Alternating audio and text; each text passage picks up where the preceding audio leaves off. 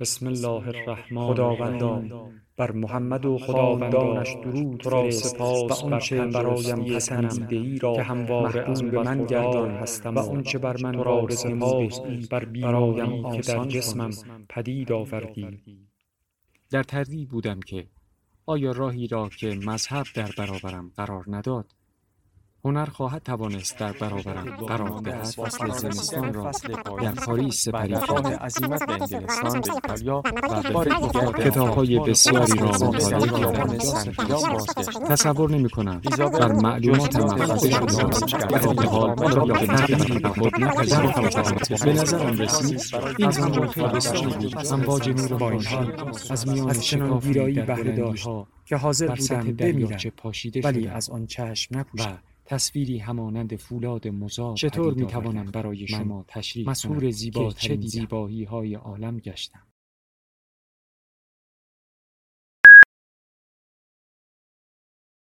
کتابشنو رسانه ای برای شنیدن کتاب.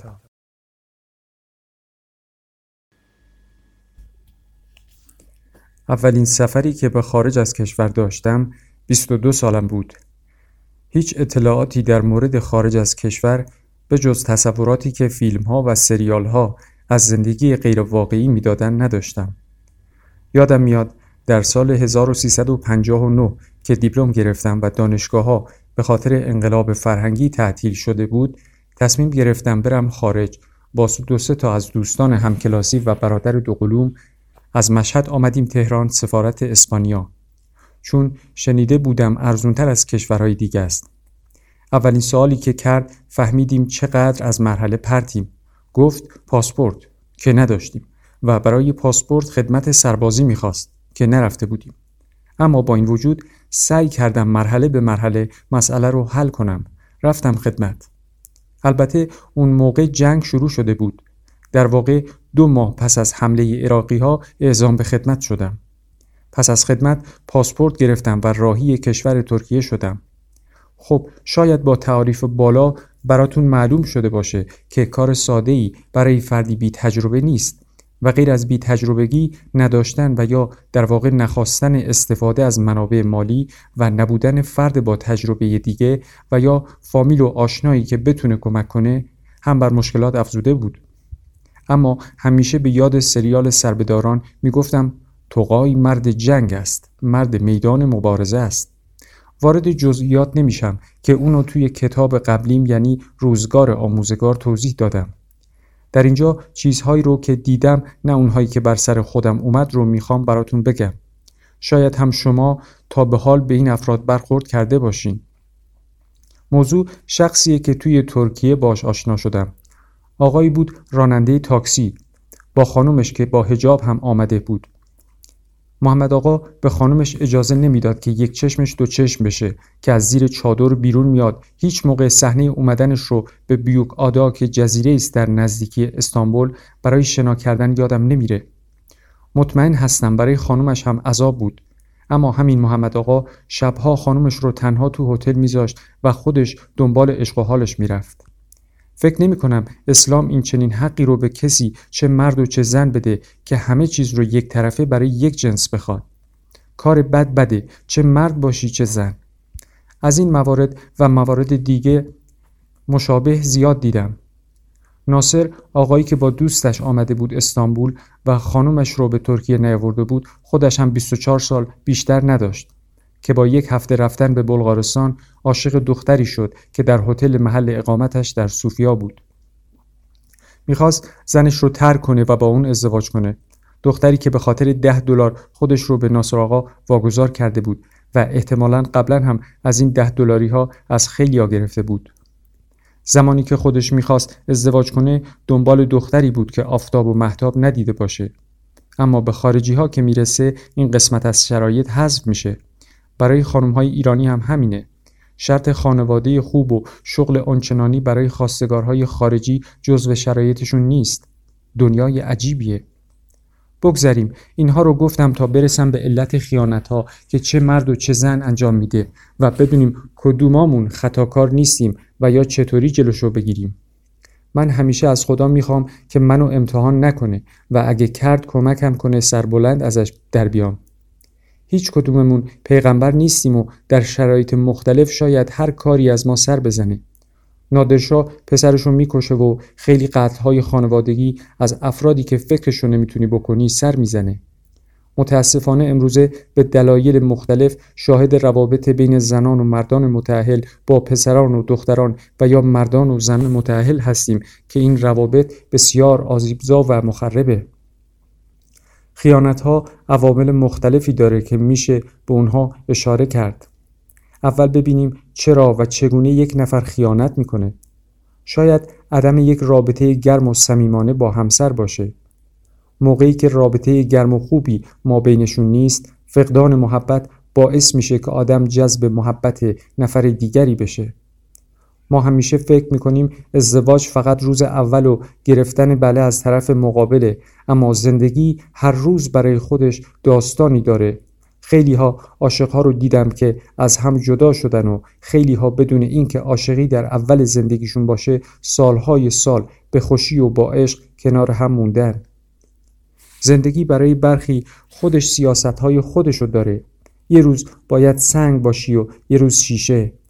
برای هر روز باید نقشه بکشی تا زندگی رو گرم کنی بعد از مدتی عشقت از یک نفر به چند نفر با نگاه دیگری تقسیم میشه بین فرزندان عزیزتون باید همیشه فکر کنید آیا رابطه با یک نفر به هر دلیلی که باعث ناراحتی یا نه فقط همسرتون بلکه فرزندان دلبندتون بشه ارزشش رو داره؟ جواب این سوال برای هر فردی فرق می‌کنه اما خیلی ها راه های توجیه زیادی پیدا می‌کنن. همسرمون نیاز داره غرق در محبت طرف مقابلش بشه. بسیاری از ماها دوست داریم غیر مستقیم محبت کنیم غیر مستقیم عشقمون رو ثابت کنیم و بدون اون که به زبان بیاریم محبت می‌کنیم. اما طرف مقابلمون نیاز داره سریح و شفاف بشنوه. ترجیح میده عشق و علاقه رو علاوه بر اینکه با چشمهاش می‌بینه با گوشهاش هم بشنوه. بعضی از ماها مخصوصا نسل قدیمیتر محبت کردن رو بلد نیست. خدا بیامرز پدرم رو. یاد ندارم حتی به بچه هاش هم گفته باشه دوستتون دارم. چه برسه به مادرم. نه اینکه علاقه ای نداشته باشه. ما از همه حرکاتش و زحماتش که ما رو حمایت می‌کرد اینو میفهمیدیم. اما براش سخت بود. فکر می‌کرد اگه بهمون بگه دوستمون داره رومون زیاد میشه و همیشه باید فاصله ای بین ما و اون باشه. حتما باید برای مادرمون و ابراز علاقش هم این چنین بوده باشه. نسل قدیم کمتر مخصوصا از طرف خانم ها به فکر پیدا کردن کسر محبت می افتادند و همه محبت ها رو توی بچه ها خلاصه می و مردها هم سعی می با مشغولیتی که دارن کاری نکنن خرج خونه لنگ بمونه. حتما شنیدین که قبلها می‌گفتن مردی که وضعیت مالیش خوب شده مواظب باشین شلوارش دوتا نشه. یعنی به فکر تجدید فراش نیفته بره زن دیگه ای بگیره. اما متاسفانه الان این بنیاد سست شده. به شلوار یکی و دوتا ربطی نداره و زن و مرد نمی‌شناسه. به وضع مالی توپ هم ربطی نداره. یه جورایی همه دوست دارن به همسرشون خیانت کنن و اساسا به یه بیماری تبدیل شده. اما بدونین که محبت به همدیگه هرچی بیشتر و خالصانه تر و پرشورتر باشه تأثیر بیشتری بر جلوگیری از خیانت داره و بیشتر از پیش اونها رو بیمه می‌کنه. یک نکته البته در این میان هست که باید به اون توجه کرد. محبت هم باید متعادل باشه. اینکه یه روز همه توجه به طرف مقابل باشه و هزار گونه عشق و محبت نثارش کنه و روز دیگه هیچ توجهی به اون نکنه طرف رو آزرده می‌کنه و شاید ضررش بیشتر از سودش باشه. محبت زیاد باید دائمی و همیشگی باشه. مخصوصا خانم ها تحمل کم و زیاد شدن بیش از اندازه محبت رو ندارن.